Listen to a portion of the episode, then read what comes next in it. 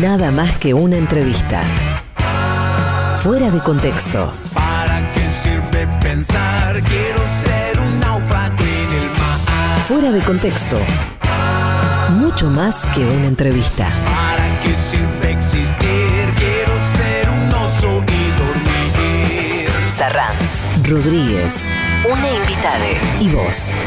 Todes. Fuera de contexto.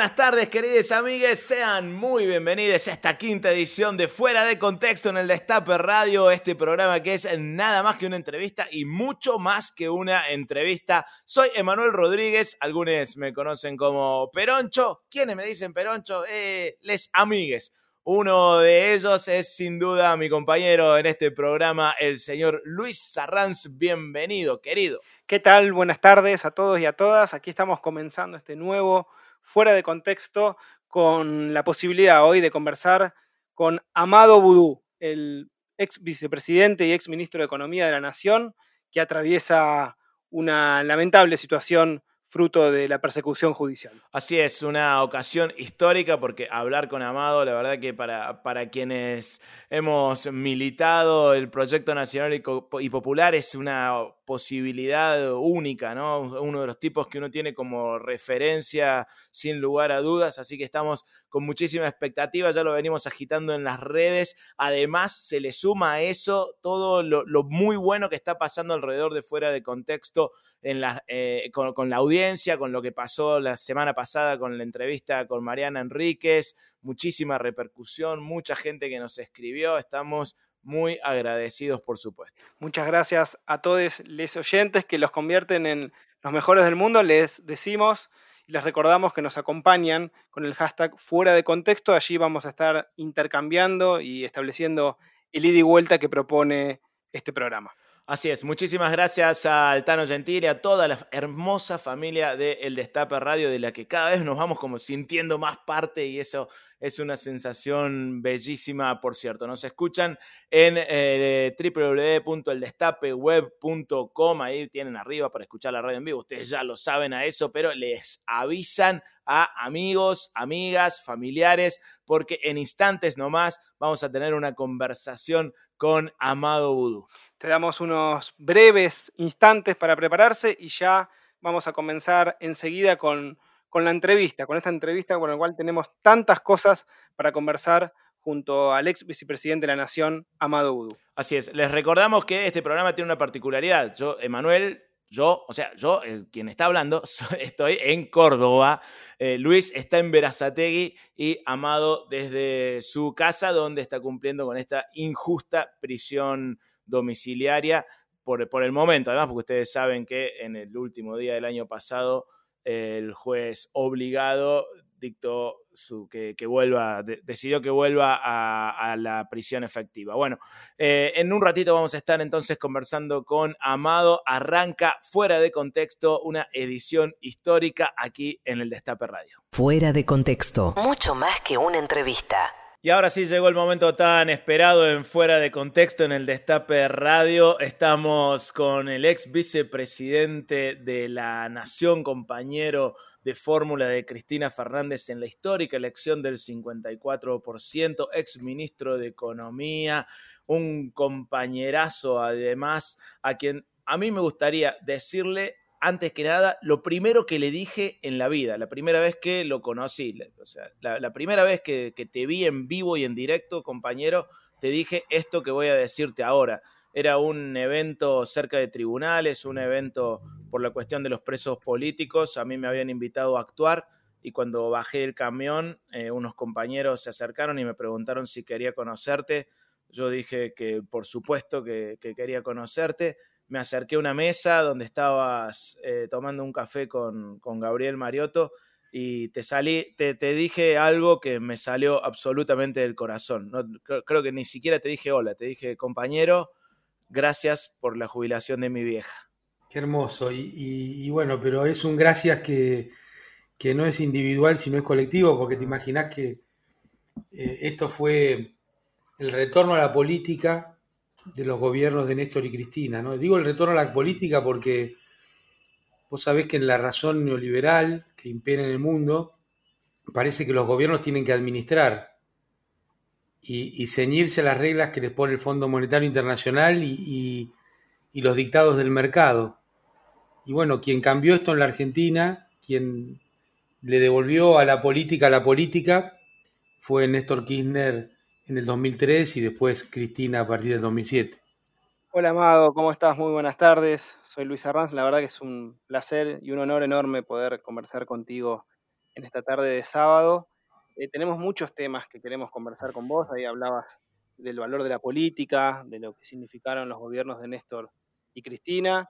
Y un elemento insoslayable que tiene que ver también con la coyuntura es la persecución política de la cual sos objeto y que tuvo su última manifestación el último día hábil del año, el miércoles 30 de diciembre a las 9 de la noche, un horario que resulta un poco extraño para el funcionamiento del Poder Judicial, ya casi sobre el filo de la feria judicial, el juez Daniel Obligado, hay apellidos que lo dicen todo de alguna manera, revocó tu prisión domiciliaria. Antes de que tus abogados sean notificados, el fallo salió publicado en uno de los órganos de prensa del poder, el diario de la Nación.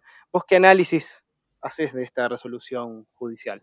Mira, la, resolución que vos comentás, y me parece diste casi todos los detalles relevantes, em, es casi un eslabón más de algo mucho más importante y mucho más grave, que es la persecución política, que bueno, en esta etapa se viene dando a través del Poder Judicial, o de gran parte del Poder Judicial y de gran parte del sistema de medios, eh, que no es una cuestión que esté encapsulada en la Argentina, ¿no? Esto lo hemos visto en Brasil, en Ecuador, en Bolivia, eh, en Paraguay, en tantos países.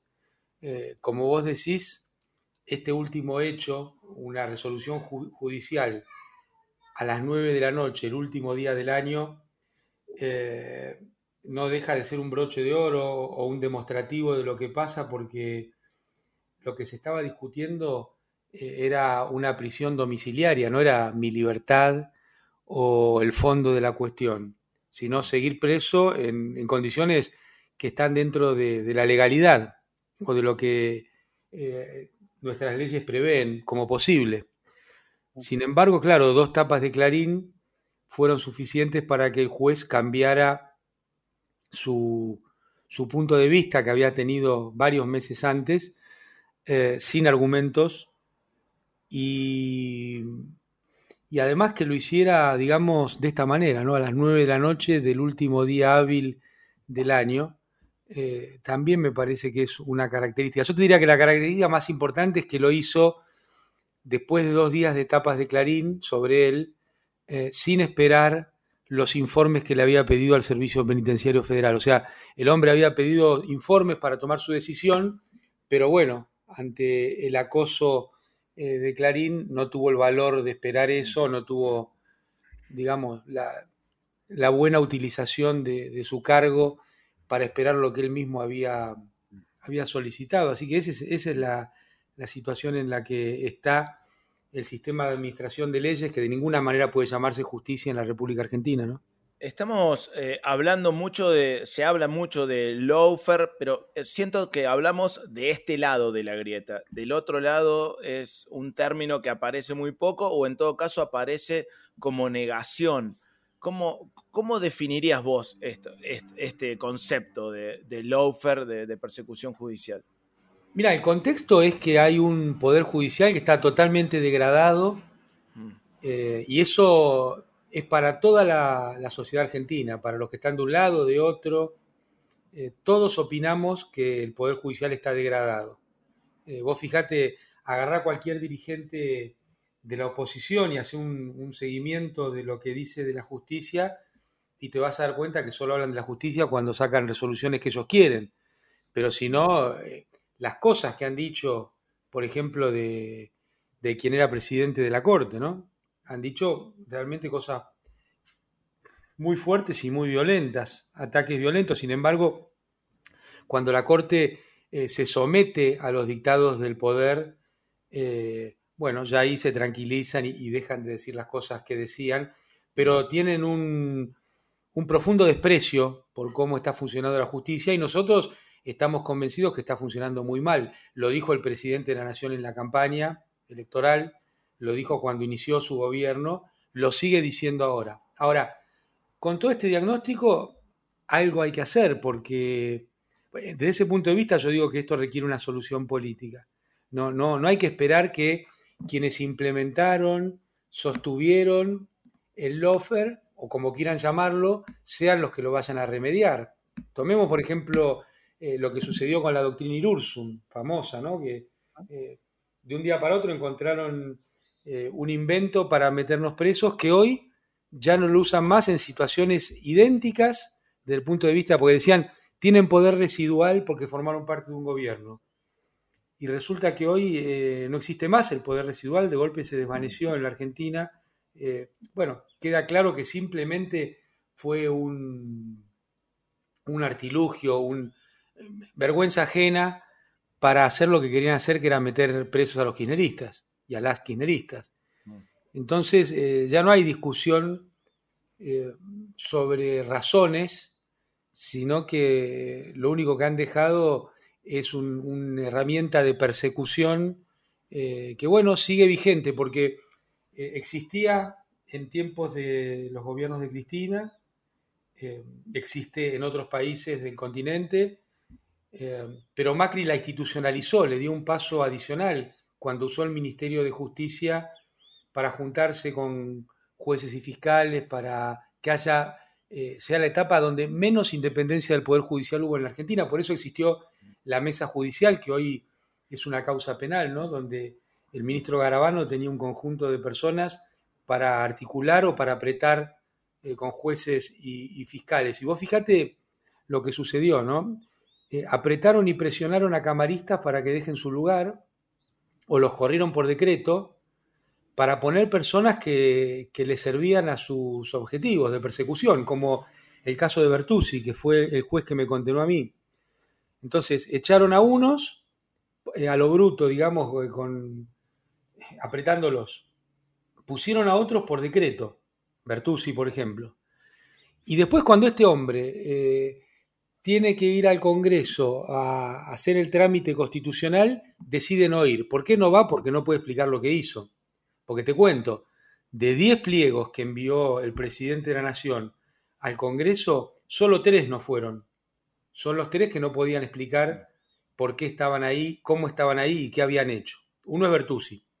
Ahora, eh, la pelea que sigan ahí hoy es porque son los garantes de la impunidad de Macri y esto se ve muy clarito, ¿no? En lo que, vos ves las noticias judiciales, los trámites de las causas judiciales, eh, bueno, parece que eh, no, hubo un gobierno anterior al de Alberto Fernández.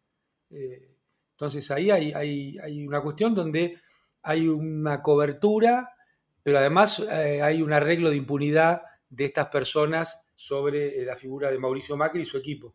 Estas maniobras inclusive eh, se vieron muy de manifiestas en, el pago incluso a los propios imputados, como pasó con Alejandro Prenderbrole, que eh, recibió un hotel eh, y más de 4 millones de pesos para una vez que se te había condenado y enviado a prisión. y a partir de esta situación que vos describías, Amado, con tanta precisión, ¿por qué crees que a, algunos dirigentes del espacio político del Frente de Todos les cuesta hablar o admitir la situación de presos políticos? Mira, por un lado yo creo que hay mucho miedo.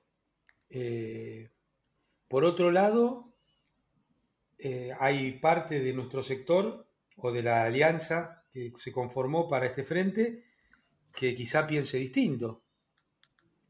Pero el presidente ha sido muy claro, ¿no? y en definitiva, presos políticos es una, definición que todo el mundo entiende y que es muy clara, que puede haber tecnicismos de decir que preso político es alguien que el Poder Ejecutivo mete preso, pero acá no cabe duda que somos presos políticos del sistema eh, del lofer, eh, de la justicia y de, del sistema mediático, porque eh, podríamos discutir horas sobre tecnicismos, lo importante es entender que las condenas que provoca el Poder Judicial o las detenciones que provoca el Poder Judicial son la convalidación institucional de sentencias, condenas eh, mediáticas. O sea, primero está la condena mediática, que es amañada, que es mentirosa, eh, y, y, después hay un sistema de convalidación de eso a través de gran parte del Poder Judicial.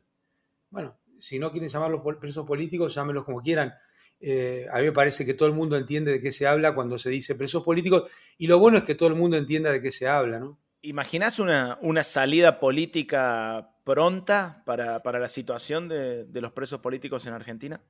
Yo espero que sí, no por mi caso. Yo imagínate que ya pasó tres años preso, eh, ocho años de persecución permanente, eh, sino por, por, la democracia argentina. Un, un país donde la principal perseguida política es la vicepresidenta de la nación elegida hace un año, eh, es una democracia que está condicionada y que no tiene, no tiene ningún destino. No tiene ningún destino porque, en definitiva, es un mecanismo para que los gobiernos no puedan ejercer la representación popular.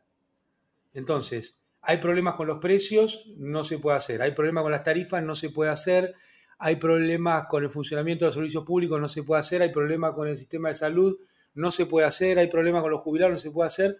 Eh, yo creo que el objetivo final está ahí, eh, en que la Corte Suprema se convierte en garante de los poderes oligárquicos eh, y de los poderes concentrados y de los poderes minoritarios.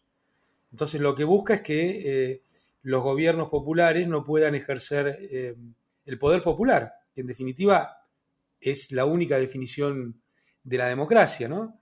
que además te lo acompañaría con que no aceptan la, división de poderes, porque el poder legislativo, que es el encargado de, elaborar las leyes y, y, y, de votarlas, vos fíjate que en cada, en cada decisión que la oposición pierde dice vamos a judicializarlo, vamos a judicializarlo. Entonces están denigrando al poder legislativo. Son uh -huh. diputados y senadores para ejercer como diputados y senadores, no para ejercer de denunciantes. De denunciantes en contra del mecanismo que establece la Constitución para dictar las leyes. Entonces, ese es el problema político de la Argentina. Después, eh, yo seré una anécdota más en, una historia y, bueno, yo estoy preparado siempre para, para enfrentar todo lo que tenga que enfrentar, sin arrepentirme de nada de lo que hice. Pero me parece que el problema político es severo, tiene que ver con si el gobierno va a poder gobernar o no, o solo va a administrar. Y en este año electoral, esta persecución y esta democracia condicionada que tiene como último objetivo a Cristina Fernández de Kirchner, ¿crees que se va a sostener y a incrementar? Yo no tengo ninguna duda, y es análisis político, pero lo vamos a ver, que la agenda electoral que vos señalás para este año eh, va a estar opacada por la agenda judicial sobre la vicepresidenta que, que el, el, el, poder concentrado va a hacer lo imposible, junto con gran parte del Poder Judicial, para que la campaña se trate solamente de estos temas. Porque vos fíjate, ¿no? Para muestra siempre basta un botón, ¿no? no para no hacer una historia muy larga. Uh -huh. eh, la resolución que tomó el juez obligado, que Clarín forzó eh, la última semana, el último día de, del año 2020, eh, fue un, un, miércoles o un jueves, ya no recuerdo, pero el martes de esa semana en la Argentina se habían ampliado los derechos extraordinariamente con la votación de la interrupción voluntaria del embarazo, una lucha de nuestras mujeres eh, que realmente han, han tenido eh, lo que merecían y por lo que lucharon, que es una ley que reconozca una ampliación de derechos. Una ampliación de derechos que al mismo tiempo no le resta derechos a nadie, porque no, no es una ley que obliga a nada. Exacto. Entonces vos tenés ese hecho concreto. La misma semana tuviste eh, la definición de la puesta en marcha de la movilidad jubilatoria que tuvimos entre 2008 y 2016, que diseñamos nosotros y que Cristina envió al Congreso y se votó y, y fue una ley realmente muy positiva para el sistema jubilatorio. Tuviste el mismo día la votación con un discurso extraordinario de Máximo Kirchner en la Cámara de Diputados. Y esa misma semana también tuviste que eh, el presidente Alberto Fernández logró que Argentina sea uno de los primeros países, uno de los primeros países que tuviera la vacuna en forma importante.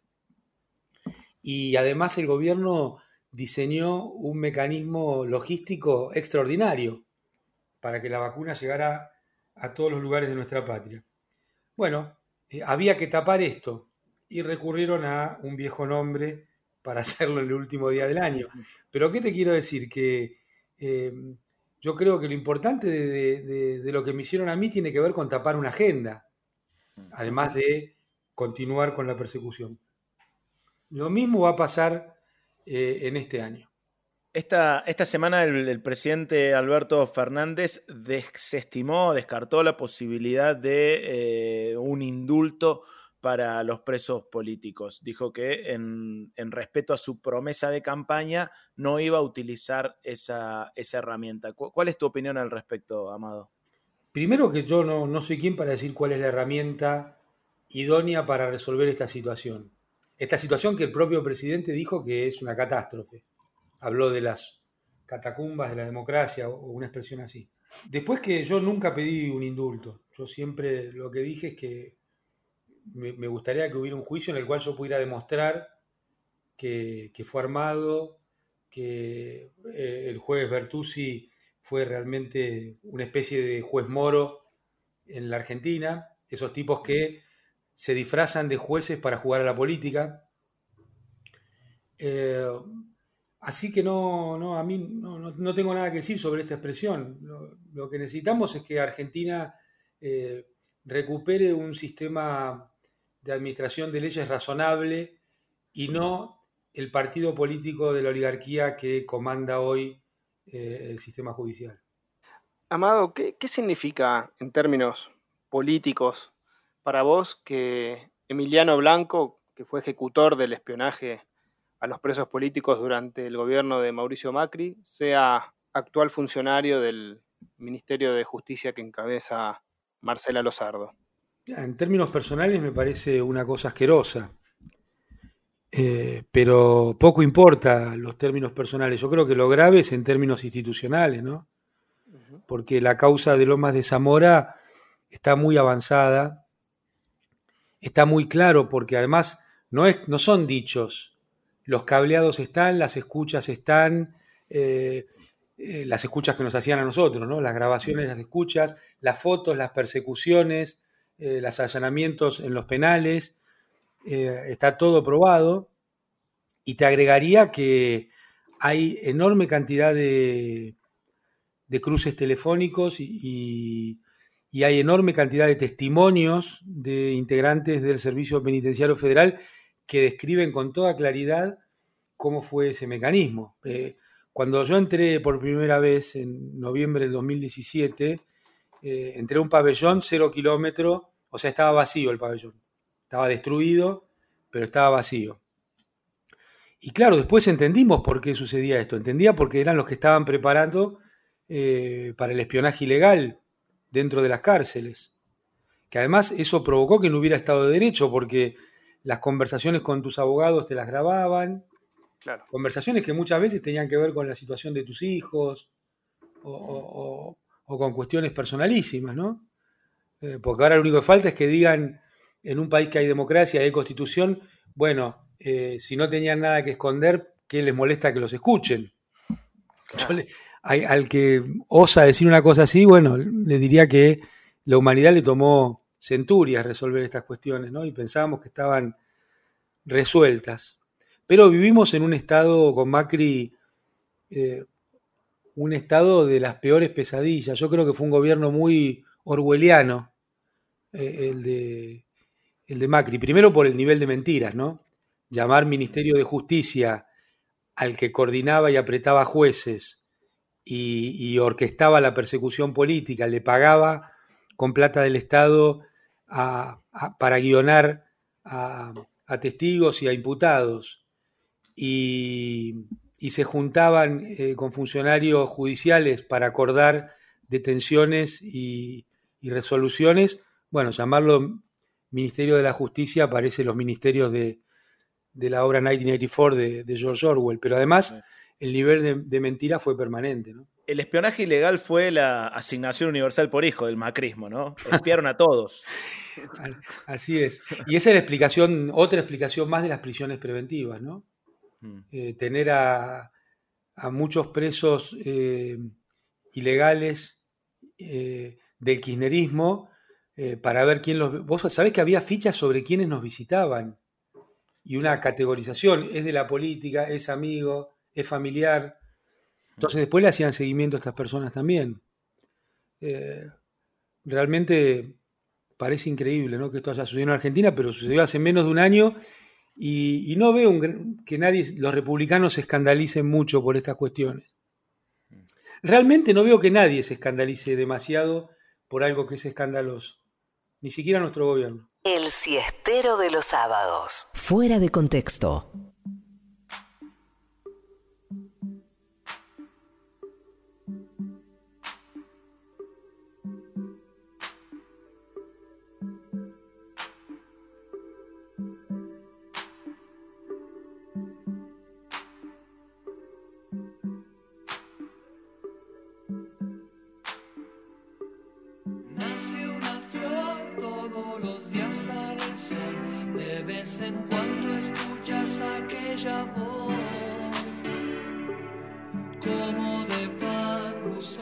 De cantar en los aleros de la mente con las chinchadas.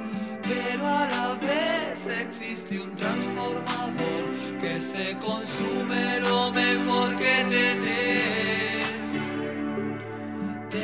Atrás, te pide más y más y llega un punto en que no querés.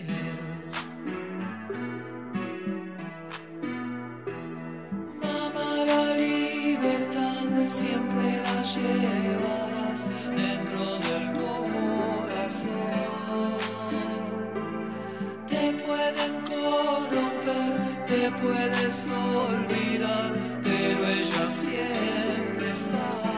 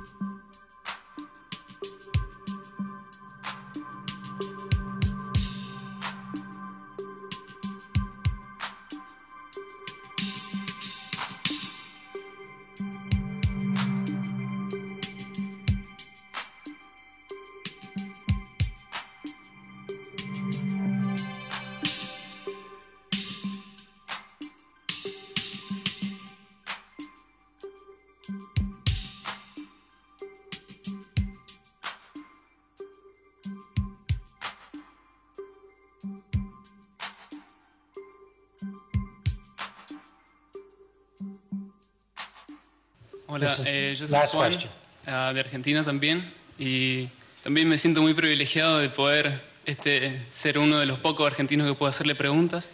y ahora voy a contestar. Yo quería...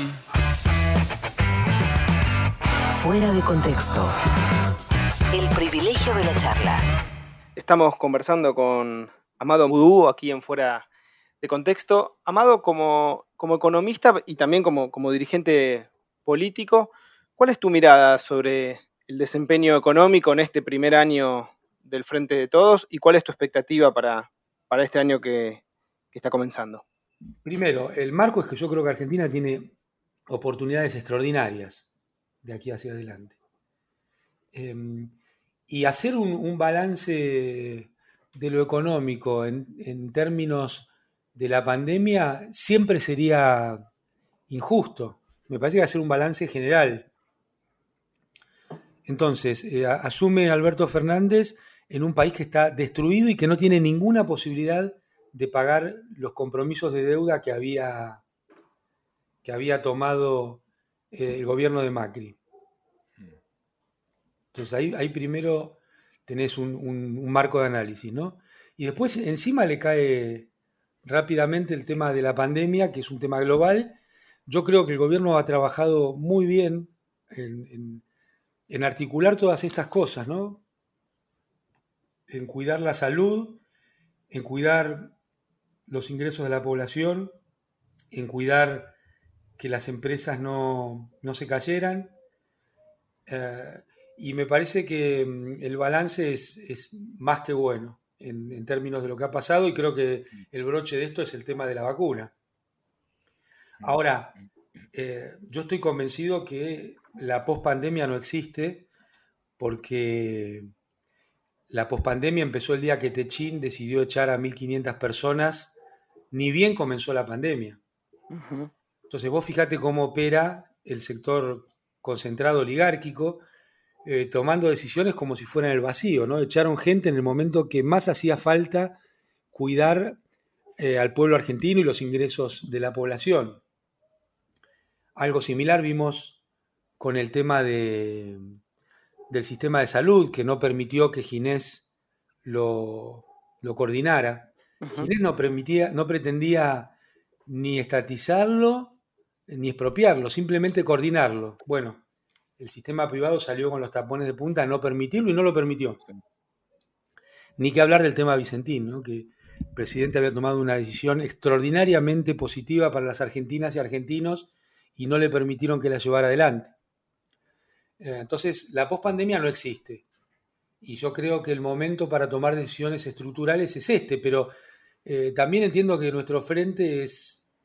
Eh, hay muchos puntos de vista y uno no se puede enojar ni ofender. Lo que tienes que aportar en términos propositivos y en términos muy cariñosos a sostener la, unidad. Y, en, ese, en ese orden de cosas, yo creo que es momento de tomar decisiones estructurales, por ejemplo, con el, con el tema de los servicios públicos. ¿no? Mm. no hay ninguna razón para no estatizar el sistema de servicios públicos en Argentina.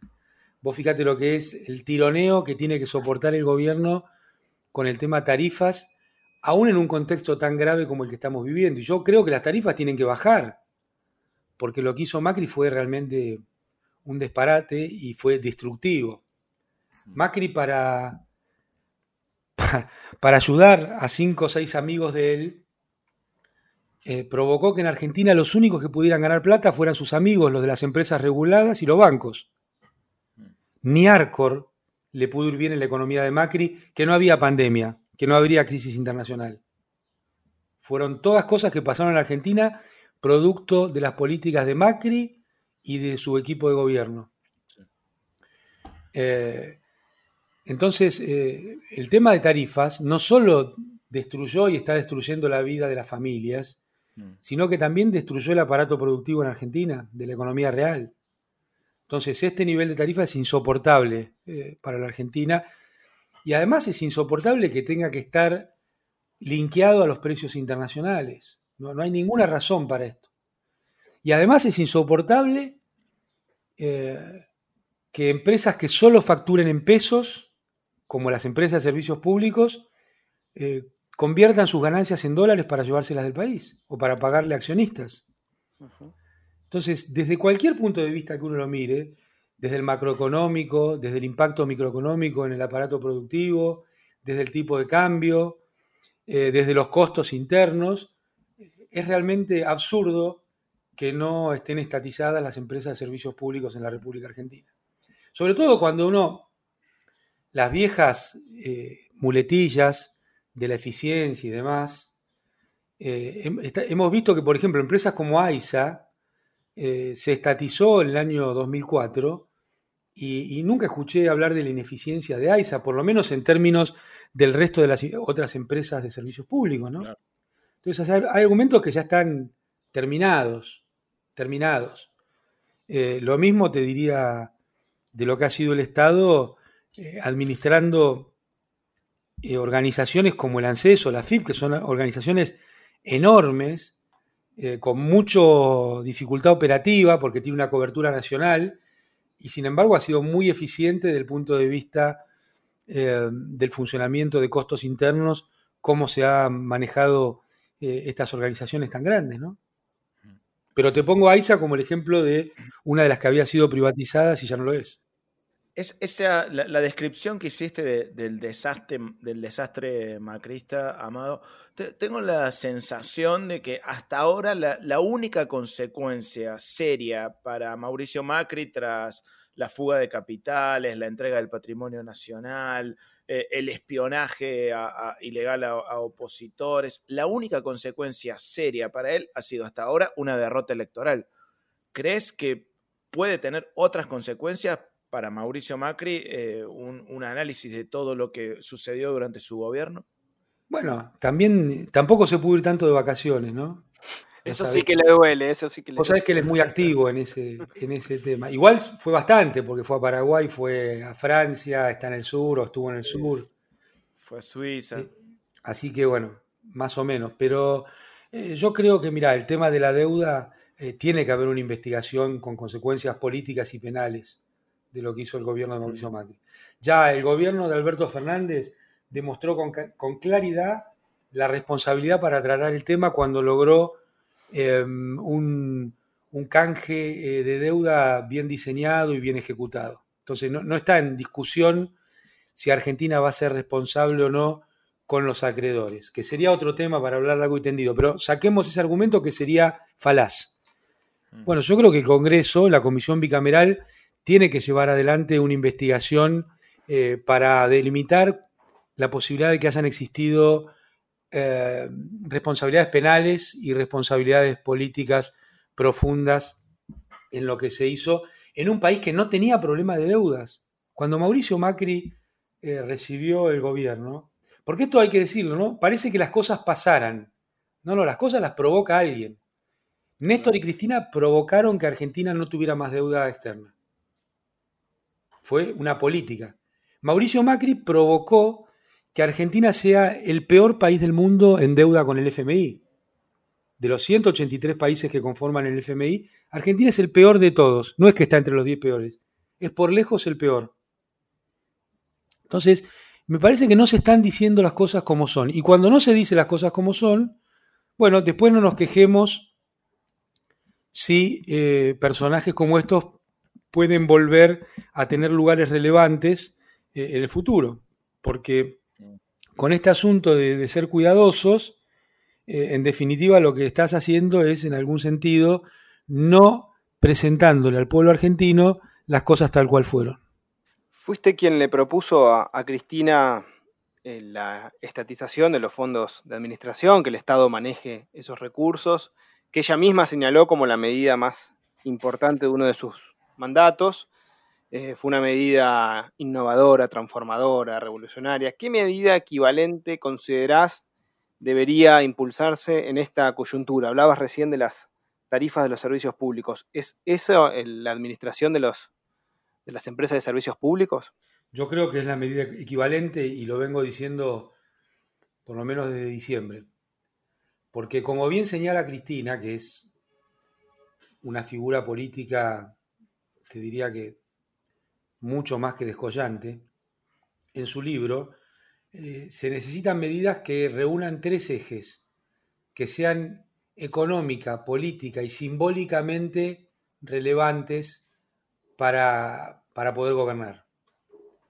Y, yo estoy convencido que la administración de los servicios públicos es, es hoy la que tiene esas tres características, que además puede tener impacto eh, inmediato en el funcionamiento de la vida, la producción de las argentinas y argentinos. ¿Y cuáles, cuáles te parecen, Amado, las dos o tres mejores medidas que tomó el gobierno hasta ahora y cuáles señalarías como las más críticas?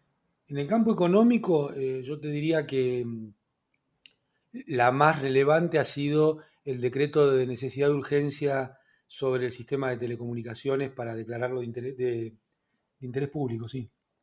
Creo que esa es una cuestión estructural. Es una cuestión estructural que esperemos que sea la piedra basal para una transformación profunda de, un sistema que está muy concentrado y que tiene de rehén a, los usuarios mm. del sistema de, telecomunicaciones en la, República Argentina. Eh, en un sentido coyuntural, para, ir tocando distintos temas, la, incorporación de, del IFE creo que ha sido muy relevante, creo que hay que sostenerlo. Es una medida de esas que uno dice, bueno, esto, es potencia del sector público eh, para mejorar la vida de las personas. Y te diría que también del funcionamiento productivo, porque si las empresas no tienen consumidores, eh, no tienen razón de ser, ¿no? Entonces ahí tenés otra medida que me parece muy relevante. En términos previsionales, eh, me parece que la propuesta esta de ANSES de volver a la fórmula de 2008 ha sido muy importante y va a dar eh, buenos resultados en el mediano plazo. Creo que estructuralmente es, es relevante. Me parece que tiene que ir acompañada de aumentos para recuperar el descalabro que hizo eh, Macri sobre, eh, sobre los haberes jubilatorios. Macri y la gente de ANSES, porque ya nos olvidamos hasta el nombre, ¿no? Vos fíjate qué capacidad para esconderse tienen. Totalmente.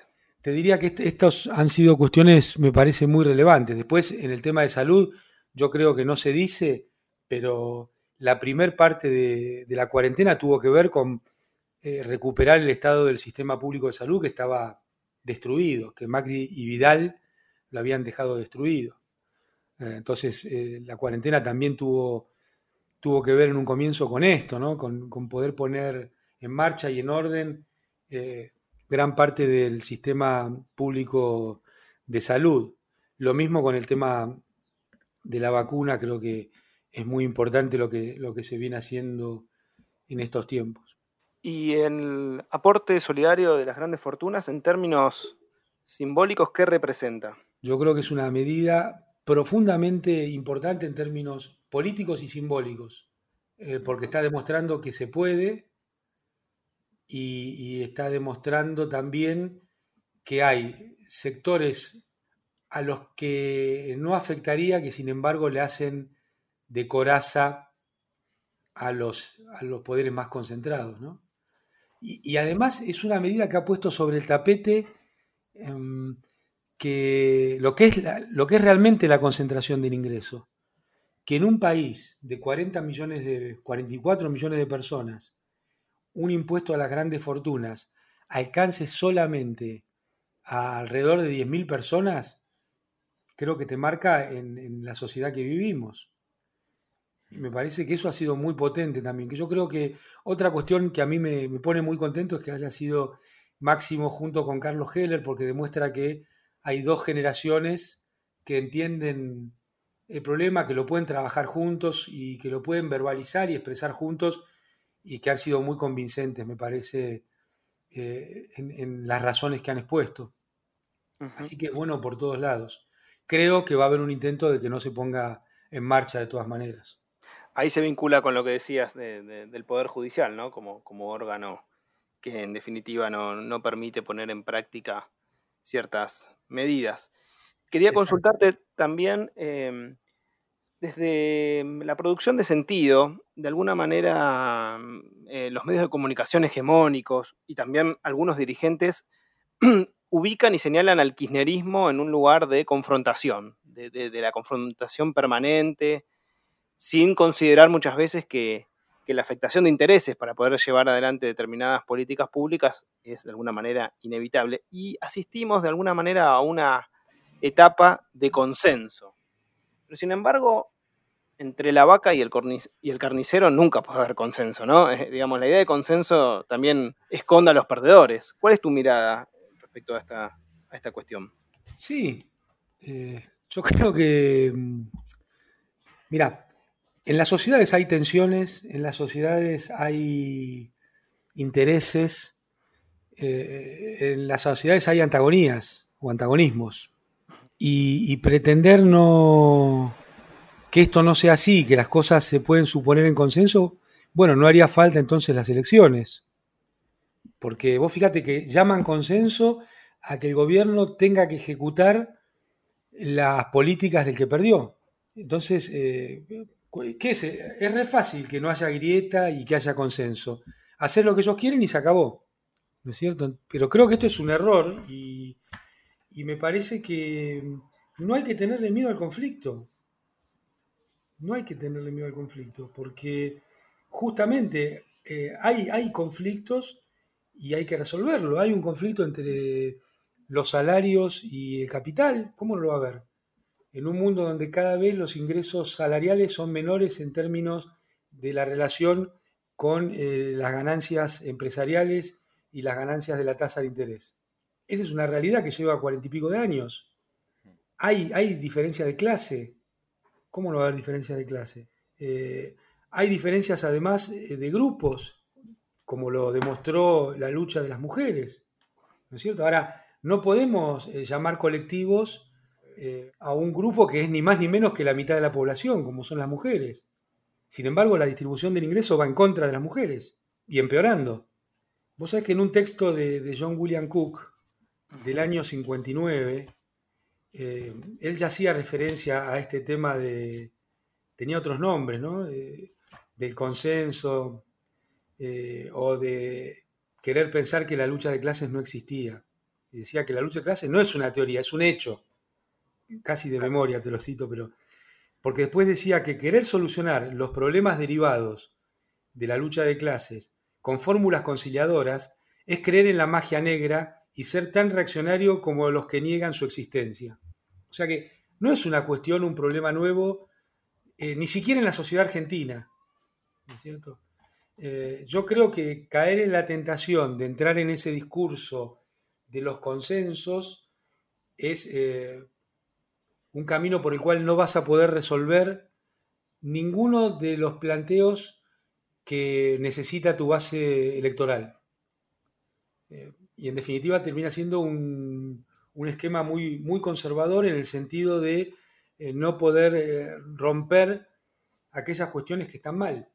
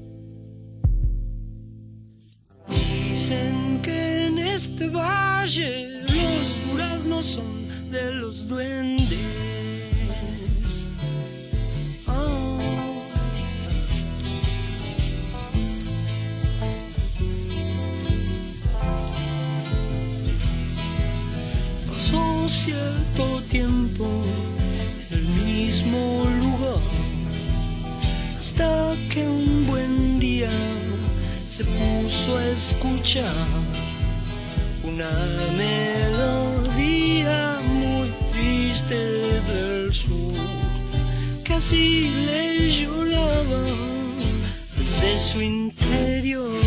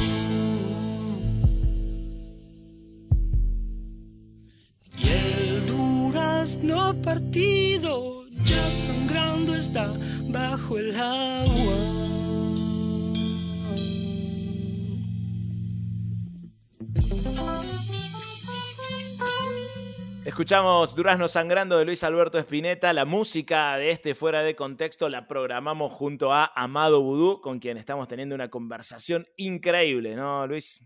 Muy interesante conversar con Amado y reflexionar junto a él sobre distintas cuestiones de, de la actualidad. Recuerden que nos acompañan, nos hacemos mutua compañía con el hashtag fuera de contexto en Twitter. Allí estamos dialogando sobre las repercusiones de los dichos y las palabras de Amado Vudú. Bueno, voy a cumplir otro sueño siempre. Todos los sábados estoy, cumpliendo un sueño de hacer humor político en el Destape Radio, pero hoy además con Amado en el programa. Así que si vos estás de acuerdo, vamos con Peroncho en fuera de contexto antes de seguir con esta conversación histórica con el ex vicepresidente de la Argentina. Peroncho en fuera de contexto. El marido de la legisladora macrista Carolina Píparo atropelló a dos motociclistas en La Plata y los medios hegemónicos empezaron una campaña para defender a Carolina Píparo que ya convenció a mi tía de que los motociclistas eran motochorros, mapuches, iraníes, ladrones de PBIs y que se quisieron cargar el auto de Píparo al hombro mientras andaban en moto. Y por supuesto que arrastrar 300 metros la moto dejando tirados a los motociclistas fue un acto en defensa de la República. Claro, Juan Ignacio Busali, el esposo de la legisladora de Juntos por el Cambio, quedó imputado por lesiones culposas y el abogado de los motociclistas ya pidió su detención, a lo que la justicia de La Plata habría respondido con el meme de Leonardo DiCaprio y la frase ¡Ja! ¿Quién te crees que es el marido de Carolina Píparo? ¿Vudú? Carolina Píparo, promotora de la mano dura como política de seguridad, viajaba en el asiento del acompañante del Fiat 500L conducido por su marido Juan Ignacio Busali, que según un video en el que una vecina los interpela, iba haciendo honor a la política de seguridad que promueve su esposa. Duro. Lo macrista del asunto, es decir, lo turbio, lo escandaloso del asunto, es que Píparo salió inmediatamente a decir que fue abordada por seis delincuentes en moto, que cuando dejaba a su padre en la casa tras los festejos le robaron el celular y la cartera y que después se volvieron a cruzar con los motochorros, comenzaron a perseguirlos y en esa carrera atropellaron a una de las motos del supuesto grupo de ladrones. Todo es más traído de los pelos que yo cuando me portaba mal en casa ajena y mi vieja andaba cerca. Pero lo que más llama la atención es que según este relato, los motochorros se hayan quedado dando vueltas por ahí después de cometer el delito, como si fueran primos de Macri después de robarse un peaje. ¡Qué impunidad! Otros datos curiosos. En un video que se conoció al toque, Píparo ya está con el secretario de Seguridad de La Plata, que es una ciudad con casi 500 cámaras en la zona del supuesto robo y del accidente, y sin embargo no hay un solo video de ninguna de las dos cosas. La Municipalidad de La Plata, donde gobierna Juntos por la Fuga, además aportó videos adulterados, peor editados que este audio. Uy, me equivoqué. Toma dos. Peor editados que este audio. Según la diputada de Juntos por el Cambio, tras sufrir el robo, llamó al 911 con algún otro teléfono que no le habían robado. Obvio, porque ¿quién no lleva dos teléfonos por la duda te roben uno? Luego, en el camino, se cruzan con los motochorros. El marido los empieza a perseguir. Aparecen dos motos más. Los encierran. El marido choca con una de las motos y las otras tres lo persiguieron. No cuatro, tres. Se ve que la otra moto, bueno, no sé, se quedó enterrando un PBI en la Patagonia. Pero de las motos que los perseguían no se bajaron motochorros, se bajaron los que grabaron a Píparo negando todo, al secretario de seguridad ninguneando la situación y al marido de Píparo, más duro que maniquí de bebé contemponi. Según otros testigos, los motociclistas volvían de ver la quema de muñecos, que es una tradición de La Plata, como decirle pollajería a la pollería y como votar a la derecha. Píparo y su marido atropellaron a dos pibes, los dejaron tirados y después los acusaron de ladrones y les echaron la culpa. Les faltó robarle las motos y fugarlas a Panamá para consagrarse como más macristas que Macri. Peroncho, en el Destape Radio. Muy bien, seguimos en Fuera de Contexto. Si tienen ganas, si se quedan con ganas de más Peroncho, bueno, eh, no queda bien que lo diga yo, pero les invito a peroncho.ar. Ahí estamos haciendo un noticiero diario, todos los días, noticiero a la gorra. O sea, en eso se diferencia del resto de los noticieros porque no es al sobre.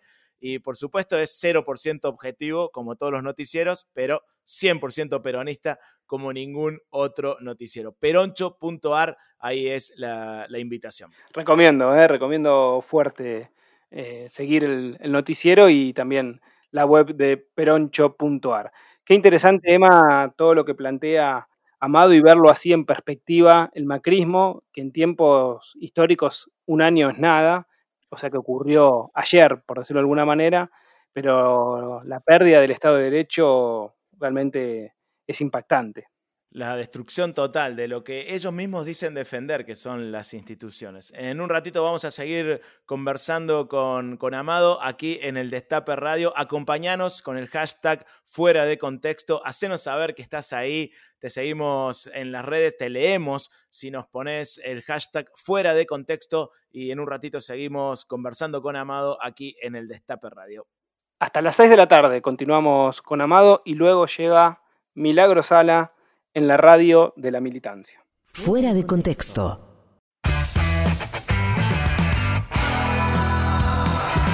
Nada más que una entrevista. Fuera de contexto. ¿Para qué sirve pensar? Quiero ser un náufrago en el mar. Fuera de contexto. Mucho más que una entrevista. ¿Para qué sirve existir? Sarranz, Rodríguez, una invitada y vos. Todes. Fuera de contexto. Quizás ya ni sepan para qué.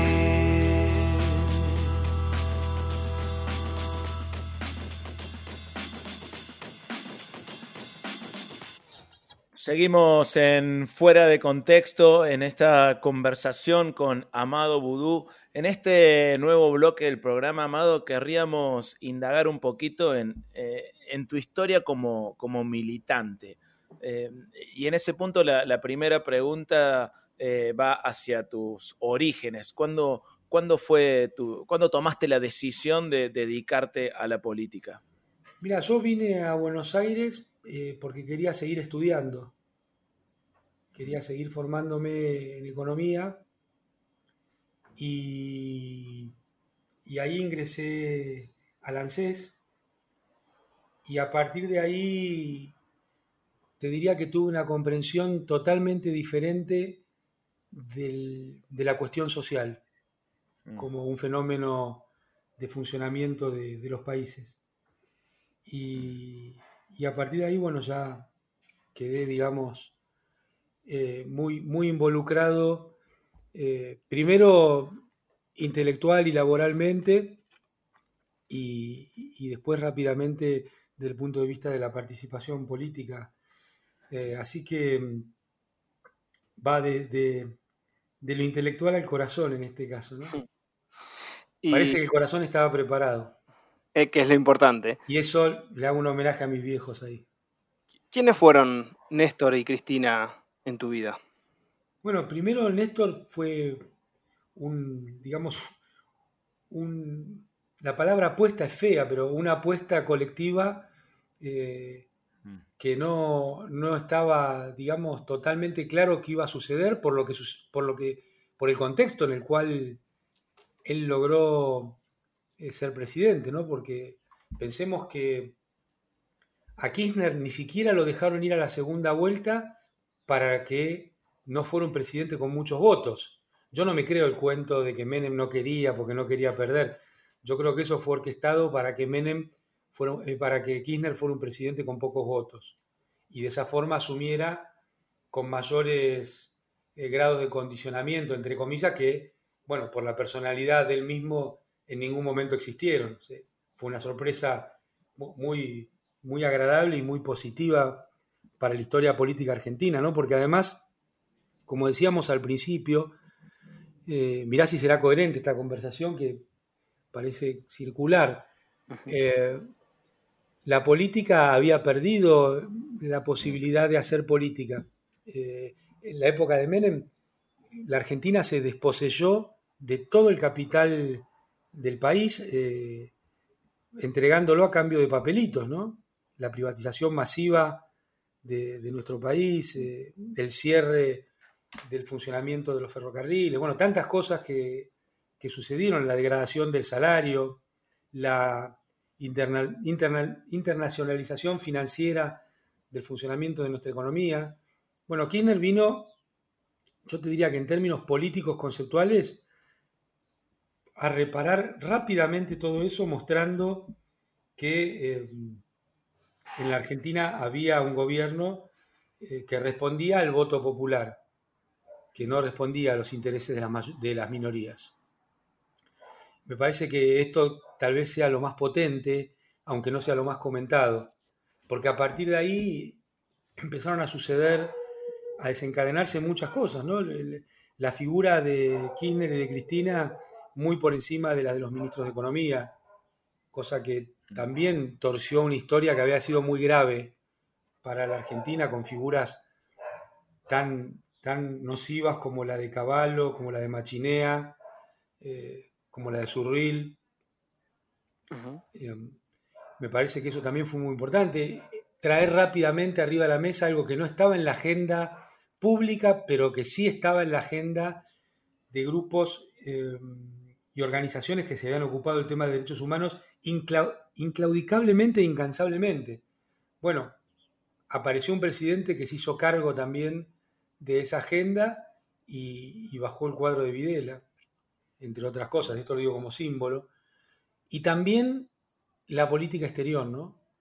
Eh, a veces no se pone en su lugar que Néstor Kirchner fue el hombre que, que le dijo no al ALCA a George Bush en la ciudad de Mar del Plata en la cara un proyecto que, que llevaba muchos años de, trabajo para convertir directamente en un rango colonial a todo, a toda Latinoamérica, ¿no? Mm. Tuvo que estar Néstor Kirchner, también es cierto, estuvo Hugo Chávez, Lula, en esa misma tesitura, pero fue Néstor el que, el que llevó adelante ese hecho y esa decisión tan importante para, para esos tiempos y para los tiempos por venir también. Si se hiciera justicia y se cayera la, condena que te inhabilita a ejercer cargos públicos, ¿volverías a la función pública? ¿Te, interesa regresar a esa dimensión de la política? A mí me interesa ser un militante y eso no me lo van a sacar con ninguna ley. Mm. Porque podés ser militante desde la cárcel, desde tu casa y desde un cargo público también. Así que lo primero yo lo tengo saldado, a mí no me van a callar, no me van a, no me van a doblar, no me van a cambiar, ni siquiera me van a sacar la alegría de, trabajar y pelear por las cosas eh, que yo siento y que nuestro espacio político siente, que en definitiva es el amor y la igualdad. En un mundo tan desigual y con tanto odio, las premisas políticas son simplemente ni más ni menos que esas dos, ¿no? que tienen tan, potente tradición para nosotras y nosotros. Eh, y, yo me veo trabajando eh, en, en, la generación de ideas, en el estudio, en compartirlas, en compartir las experiencias con las compañeras y compañeras que sientan que, les puede servir para algo en términos colectivos, porque esto no, tiene nada que ver con términos individuales. Me parece que es importante que entendamos que, que no, no, pasa por la vida de ninguna de nosotros ni nosotras, ¿no es cierto? Que las cosas pueden estar muy bien aun cuando uno no esté. Y, y me gusta pensarlo y sentirlo así y por supuesto que eh, yo estoy para estar en el lugar que, que mis compañeras, mis compañeros y el pueblo eh, piensen que puedo servir para algo. Así que la respuesta es sí, claro que sí. Amado, en, una de las visitas a las cárceles que había ido con, con Fernando Borroni, a quien le mandamos un, abrazo, decías un abrazo algo enorme. Sí, un compañerazo. Eh, hablabas, decías algo que me quedó muy grabado eh, y rebotando, hablabas de que la gestión sin política pierde su sentido. Eh, de alguna manera es administrar la nada. Me gustaría que, pudieras desarrollar un poco ese, componente que, tiene que ver con la gestión y, la política y la militancia. Sí. Mira, viste que el economicismo ha, permeado en todas las ciencias sociales y lamentablemente muy poco al revés. Eh, entonces, los economistas, primero parece que hubiera una razón económica que es la única razón, cosa que es falso. Y, desde el punto de vista operativo, los economistas tienden a confundir herramientas con objetivos. Entonces terminan eh, enamorándose de las herramientas y sin comprender que lo central son los objetivos. Y los objetivos son políticos siempre. Eh, yo creo que el objetivo central hoy es que haya una mayor igualdad en, el mundo, digo, no en Argentina. Después puede haber herramientas para esto, que a veces sean leyes laborales, a veces sea regulación sobre la tasa de interés, a veces sea inversión pública, eh, a veces sea eh, el uso del presupuesto de forma expansiva y a veces no. es casi irrelevante. lo relevante es que haya cada vez mayores niveles de igualdad. Entonces, la gestión, cuando no tiene un, sendero político claro y definido, eh, se pierde en los vericuetos de lo que llaman las políticas públicas. Las políticas públicas se han convertido eh, en una materia en sí misma y te diría que una materia muy nociva para países eh, que no están en un grado de desarrollo importante. Mm. Porque justamente son políticas públicas diseñadas por y para los intereses de los países centrales, diseñadas por y para el Fondo Monetario y el Banco Mundial desde Washington, diseñadas por y para el sistema universitario de los Estados Unidos, que es hijo de intereses económicos. Eh, este asunto de las universidades privadas, eh, eso no implica que sean independientes, todo lo contrario sus programas, sus docentes, sus programas de investigación eh, son determinados por el mundo empresario. Entonces, de estas cosas tampoco se habla, porque queda mal. Claro. Pero es la realidad de cómo funciona. Entonces, eh, vos tenés que tener muy claro un derrotero político y a partir de ahí podés diseñar políticas eh, en términos, porque en, inglés hay dos palabras para, para distinguir esto que en castellano no. Allá están las mm. politics y las policy. Eh, y acá se confunde todo en la palabra política.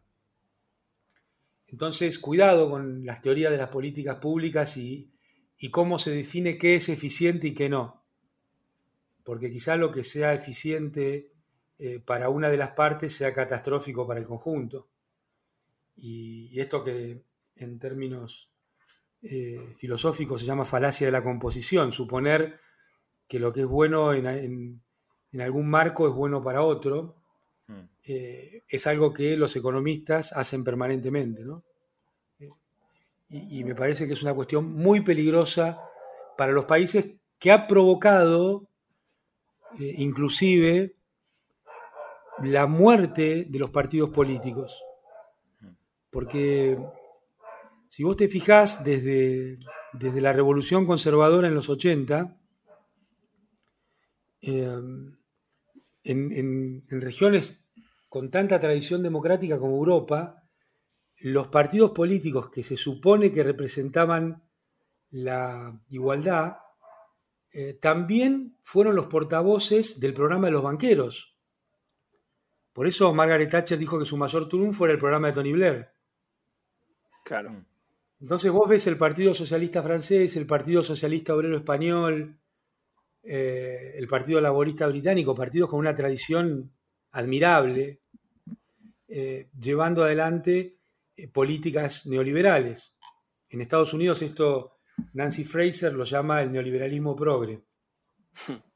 Eh, bueno, en, nuestro continente fue devastador, ¿no? El hecho del menemismo eh, llevando adelante desde un espacio peronista un programa privatizador de desposesión y de desigualdad.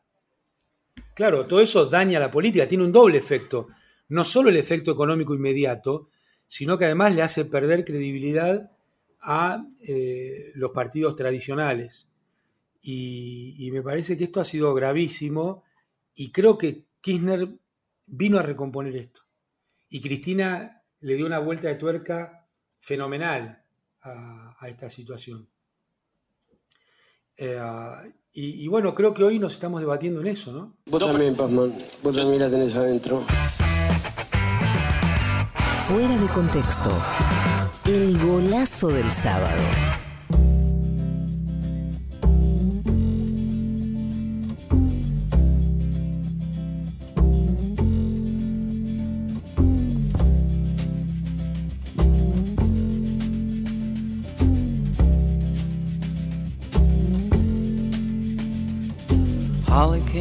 Miami, FLA.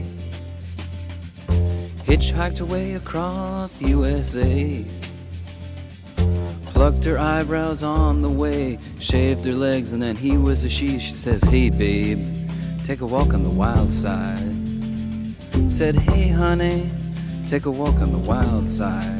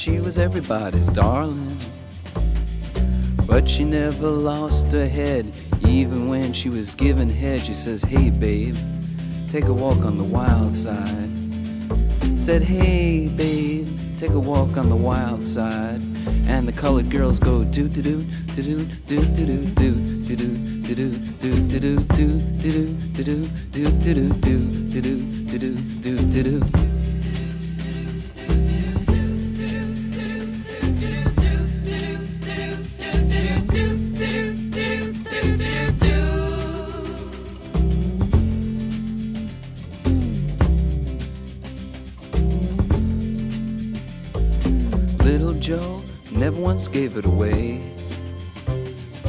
Everybody had to pay and pay. A hustle here and a hustle there. New York City is the place where they said, Hey, babe, take a walk on the wild side. I said, Hey, Joe, take a walk on the wild side.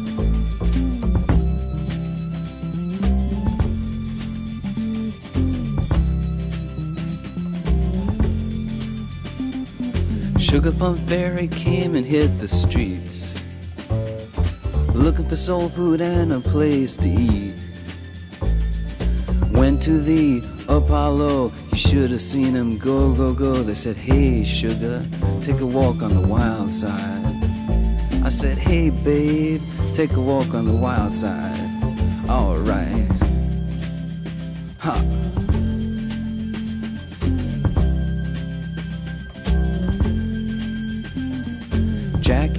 Just speeding away. Thought she was James Dean for a day. Then I guess she had to crash. Valium would have helped that patch. Said, hey babe, take a walk on the wild side.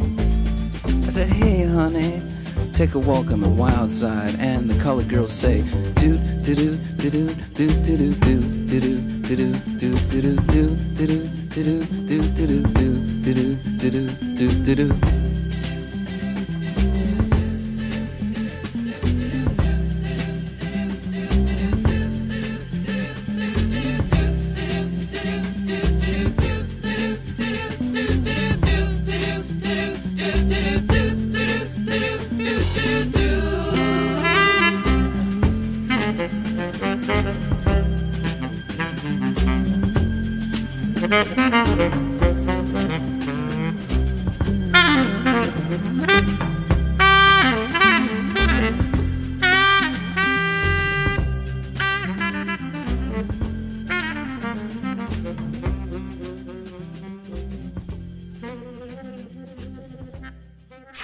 contexto, todo se presta.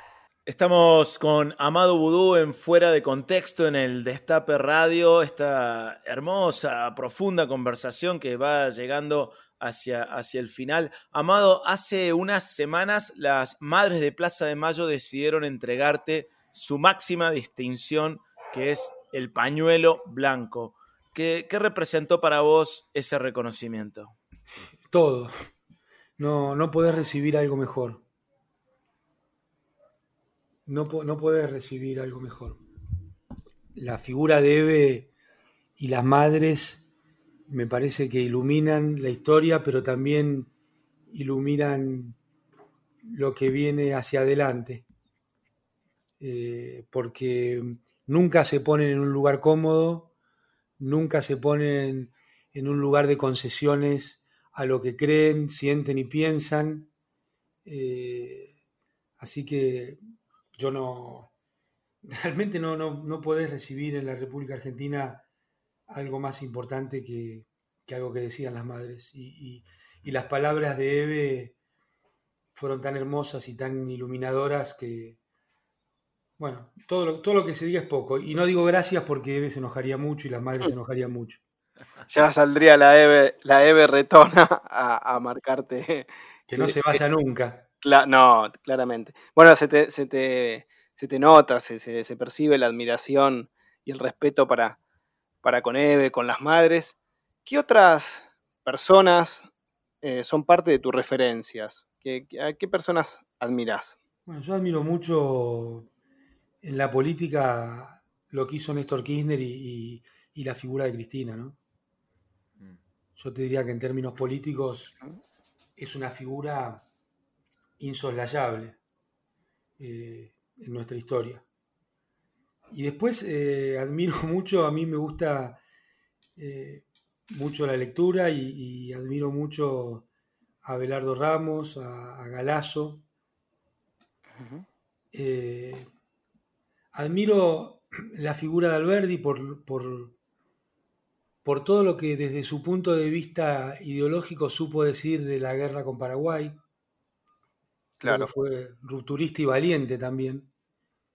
Y todo lo que supo decir de, de que Argentina no podía ser una colonia, lo decía con otras palabras, en otros, en otros términos, pero me parece que, es una figura importante también de, de nuestra historia.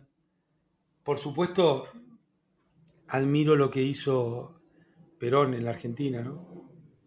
Porque la pucha es eh, haber sido la figura que eh, entendió e incorporó a las clases populares a la vida política y social de la Argentina, me parece que es una cosa muy, muy, muy fuerte.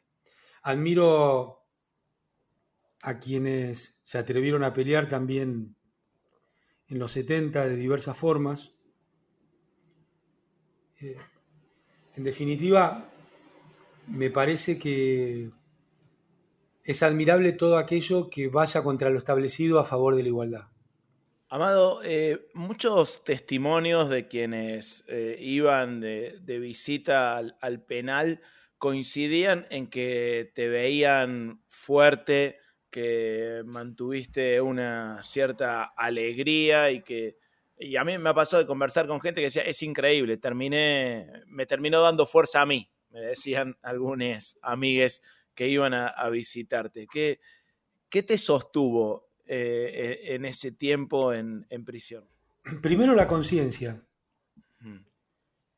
Estar muy, muy tranquilo, muy seguro de que los lugares donde tuve responsabilidades siempre hice todo lo que tenía que hacer y dejé de hacer aquello que no era conveniente para el pueblo argentino. La tranquilidad de conciencia de, de haber formado parte de, de un espacio político que cuando gobernó lo hizo de la mejor manera posible y un poquito más eh, para nuestra patria y para su pueblo. E, esa tranquilidad te diría que es, es, paz, paz profunda.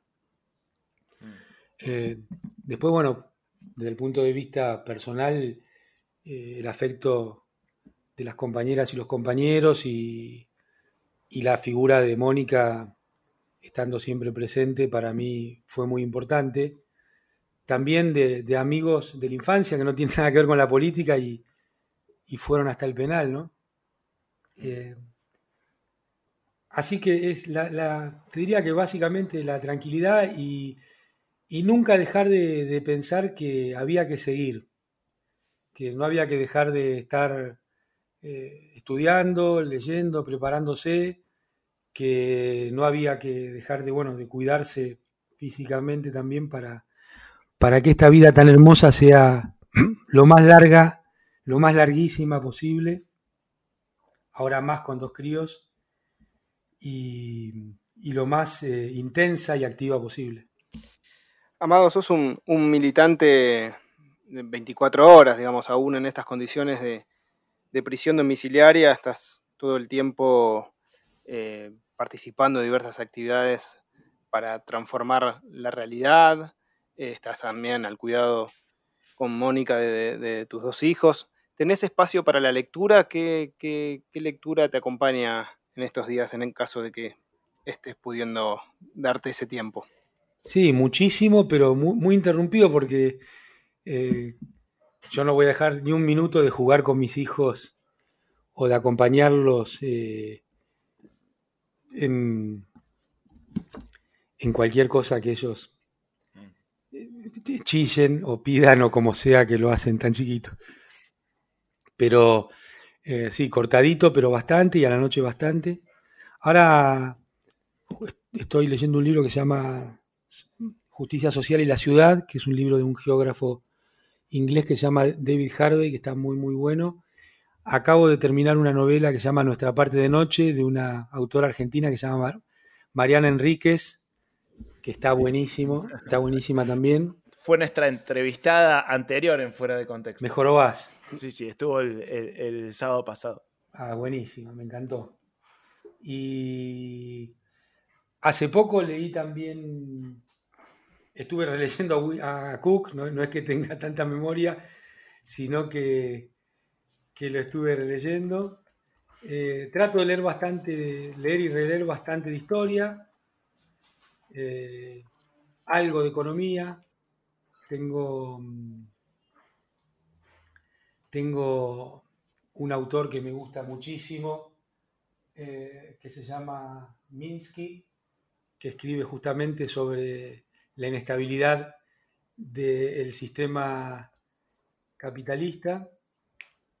Eh, hay otra, una, economista italiana también que se llama Mariana Mazzucato, que escribe sobre teoría del valor, que me parece que es uno de los temas eh, centrales en, eh, eh, que hay que revisar en la teoría económica en esta etapa, que el sistema de precios no es un sistema de generación de valor, sino un sistema de extracción de valor de las clases dominantes. Eh, leí hace poco que me encantó una novela de María Pía López que se llama Teatro de Operaciones. Eh, y, bueno, trato de ir leyendo, leyendo bastante. Hay, un, hay un, escritor francés joven también que se llama Binet, que escribió un libro que son cuatro Hs, nada más el título que está muy, muy bueno, muy recomendable, que es semi-histórico. Bueno, vamos anotando, vamos anotando para, para también ir, Eso me interesó, el de las cuatro H, porque es raro, ¿no? Un libro así como, ¿cómo lo nombrás? Si la, si la H... H, H, H, H. Claro. Es como se dice eh, en alemán que el cerebro de Heydrich eh, Heyman. Y es todo un oh. episodio en Praga de la segunda de la Segunda Guerra Mundial. Y tiene otro que también más nuevo, que se llama La séptima función del lenguaje, que es un libro eh, muy, muy divertido, muy entretenido. Nada más que una entrevista. Mucho más que una entrevista.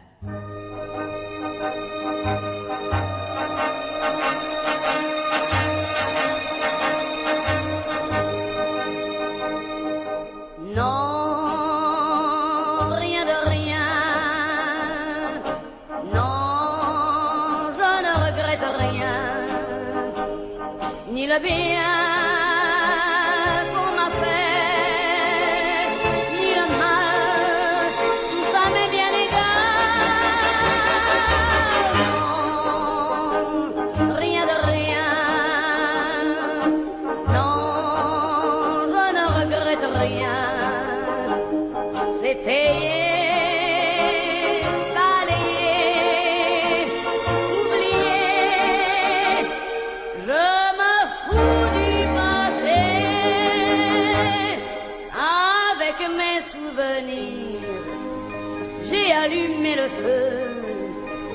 Chagrins, mes plaisirs, je n'ai plus besoin de balayer les amours avec leur trémolo, balayer pour toujours. Je repars à zéro.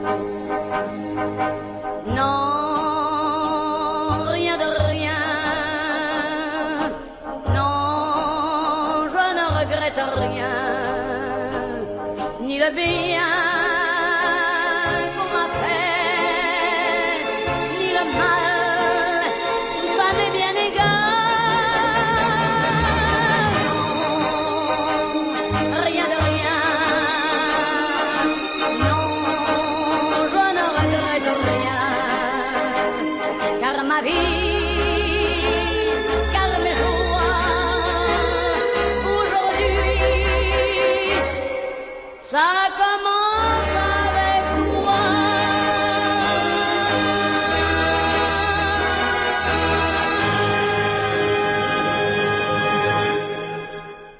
Fuera de contexto. Estábamos escuchando a Edith Piaf. El nombre del tema en francés no lo voy a poder decir. Esto fue a pedido, por supuesto, de Amado, lo programó. En francés sería algo así como No je ne regrette de rien, una cosa. Me parece que quiere decir no me arrepiento de nada. Muy bien tu cordobés eh, para decir ¿eh? Vos sabés, que la gente en las redes eh, se quedó manija con el peroncho que escuchamos hace un rato y pide un poco más, así que para complacer a nuestro público, porque somos populistas, eh, si te parece bien, podemos ir a un nuevo peroncho aquí dentro de Fuera de Contexto. Peroncho en Fuera de Contexto. Asistimos a la interna política de Estados Unidos, que es como la interna entre Lorenzetti y Rosenkrantz. Gane quien gane, perdemos. Finalmente Donald Trump dijo que acepta el resultado y empieza la transición. Hay un patrón en esto de votar patrones. Algo me dice que la carencia absoluta de formación política de estos millonarios misóginos, xenófobos y brutos tiene una relación directa con sus posturas caprichosas. Pues tiene una relación. Están casados y tienen hijos. Idiotas, los liberales libertarios. El Congreso de Estados Unidos ratificó certificó la victoria de Joe Biden, que es lo que tenía que hacer el miércoles, pero no pudo por la irrupción violenta y payasesca de fanáticos de Donald Trump, valga la redundancia. El 6 de enero de 2021 quedará en la historia como el día en que Estados Unidos tomó un poco de su propia medicina. Un poquito, muy poquito. De hecho, fue bastante benevolente en eso de tomar su propia medicina, ya que solo se trató de la toma del Capitolio y no hubo ni desaparecidos, ni torturas, ni robos de bebés. Digamos que si la medicina de Estados Unidos es el anthrax, una aspirineta. En las redes se agitó la idea de un golpe de Estado en Estados Unidos, pero eso nunca estuvo ni cerca de pasar, básicamente por la razón que todos conocemos. Estados Unidos no tiene embajada de los Estados Unidos, ni Grupo Clarín. La toma del Capitolio de todas formas dejó un saldo de cuatro muertos y mil millones de memes en todo el mundo, como si la comedia resultara una suerte de venganza contra el país que más desastres provocó en todo el planeta. Coordinaste la desaparición forzada de 30.000 argentinos. Coordinaste el lawfare que tiene a 150 compañeras y compañeros presos políticos. Pero ahí te va este meme que te ridiculiza en tanto nación. Los miembros de las dos cámaras del Congreso en Estados Unidos tuvieron que ser evacuados cuando una turba trumpista invadió el Capitolio para evitar la confirmación de Joe Biden. Una turba convocada por el propio, ya casi expresidente de los Estados Unidos, Donald Trump. El mismo presidente que apoyó a Mauricio Macri y que presionó al FMI para que le prestaran los 55 mil millones de dólares que financiaron su derrota. Pero, por algún motivo, los macristas quieren imponer idea de que Donald Trump sería una especie de kirchnerista. ¿Por qué? Bueno, porque tomó el Capitolio, tal como quería la cámpora. ¿O no? La multitud trumpista demoró el trámite de certificación de los votos del colegio electoral, una cuestión burocrática que jamás había sufrido inconveniente alguno en toda la historia de Estados Unidos, porque es un trámite, es como ganarle las elecciones a Expert. Pero se vivieron momentos de película de Adam Sandler. Un loquito con cuernos tomó la escena con la cara pintada y vestido con pieles, una especie de Alfredo Casero con gimnasio en la casa, un Agustín Laje escapado del corso de San Vicente en Córdoba. Donald Trump entonces grabó un video desde la Casa Blanca que publicó en Twitter. Les pidió a sus seguidores que se fueran a sus casas, insistió en que le robaron la elección y se despidió diciéndoles, los amamos, son muy especiales. bueno, especiales son, tenía razón Donald. Pero el video no dispersó a los fanáticos. Fue como cuando Patricia Bullrich se opuso, entre comillas, a que los policías de Buenos Aires rodearan la Quinta de Olivos. Onda, che, pero si vos no mandate, ¿qué nos está diciendo? Entonces, Twitter y Facebook bajaron el video de Trump. Sus seguidores empezaron a denunciar censura. Twitter incluso le suspendió la cuenta a Donald Trump en un claro mensaje a líderes del mundo. Si no respetan las reglas de la democracia, les suspendemos la cuenta por 12 horas, carajo. Al cierre de esta edición no se conocían los motivos de las cuatro muertes y la policía solo había arrestado a 13 personas. No hubo represión policial durante la toma del Capitolio, pero no porque no hubiera policías. Policías había. Lo que no hubo fueron manifestantes negros. La policía no sabía a quién dispararle.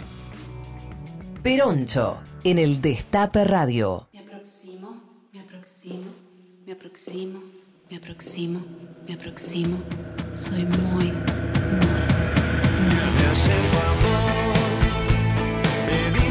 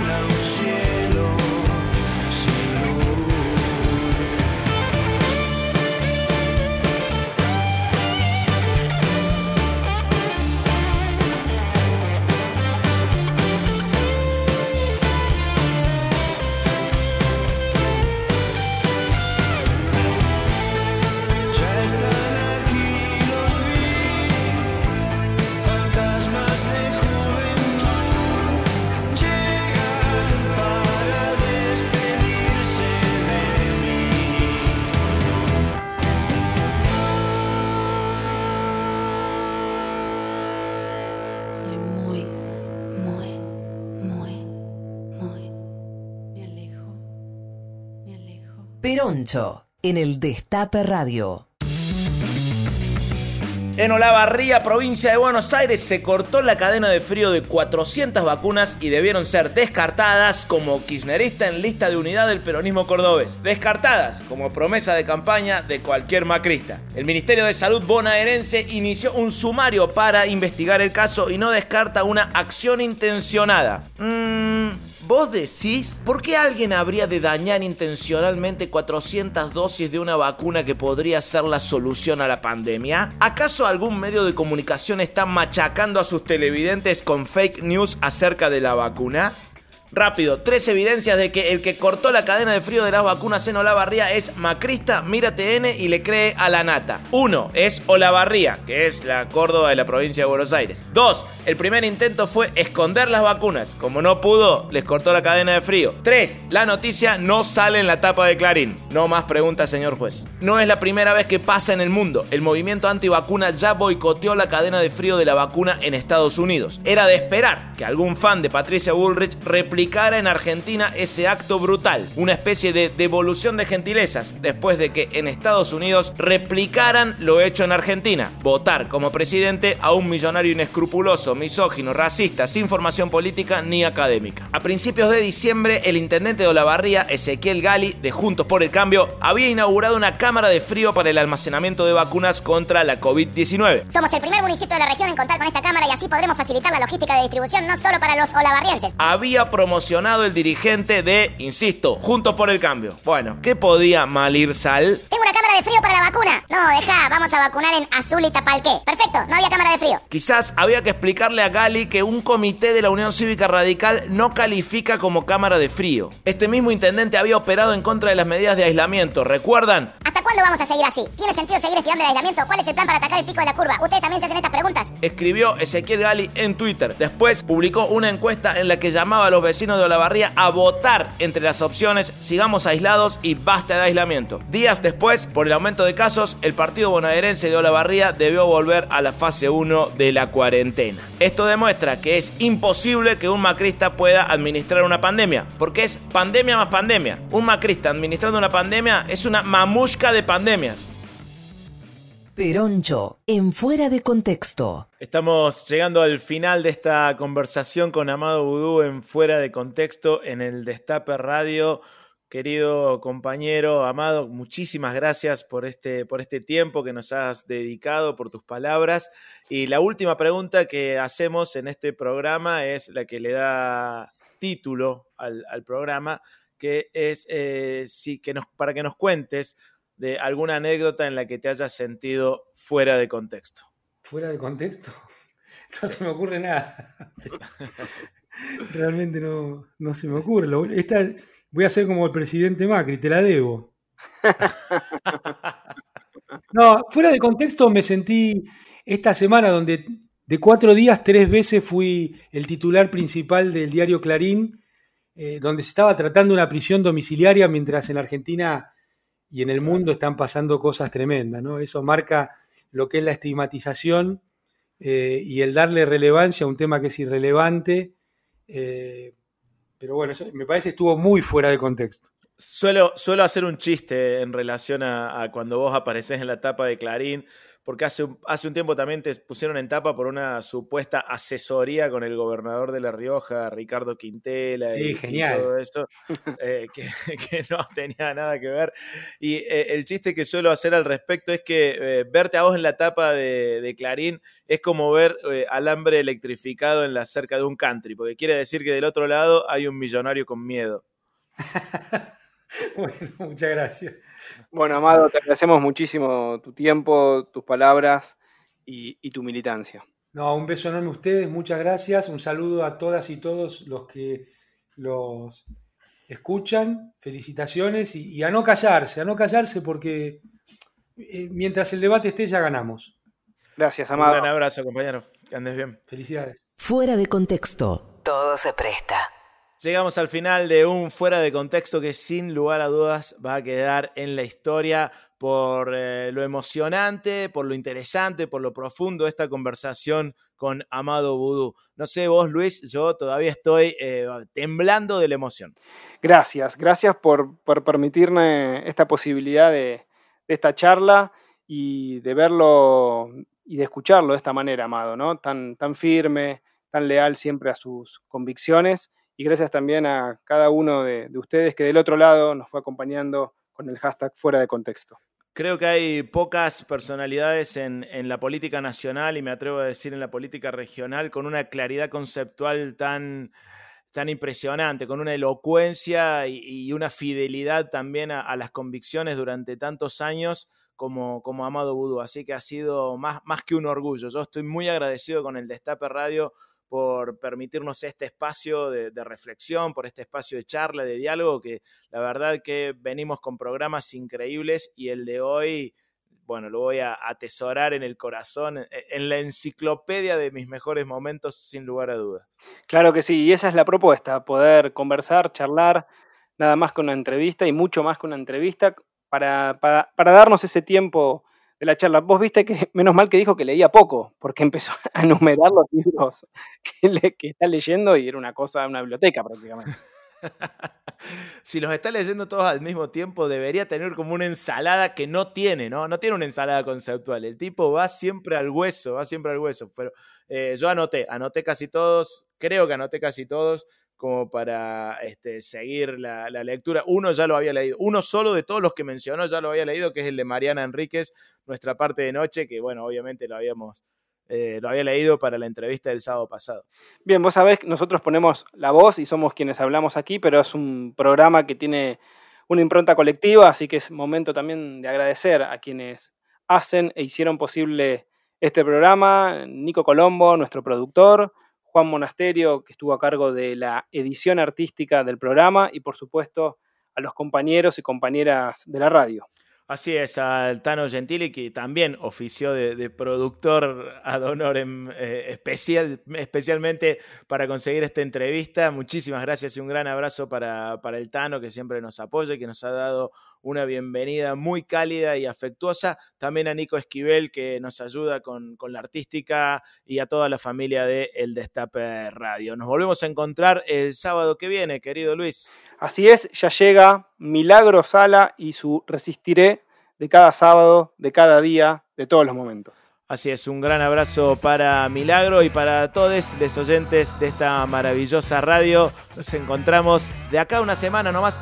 Creo que hay repetición mañana domingo. O sea, si nos está escuchando el sábado, hay repetición mañana domingo, justamente después del programa de Amado Budo. Chau.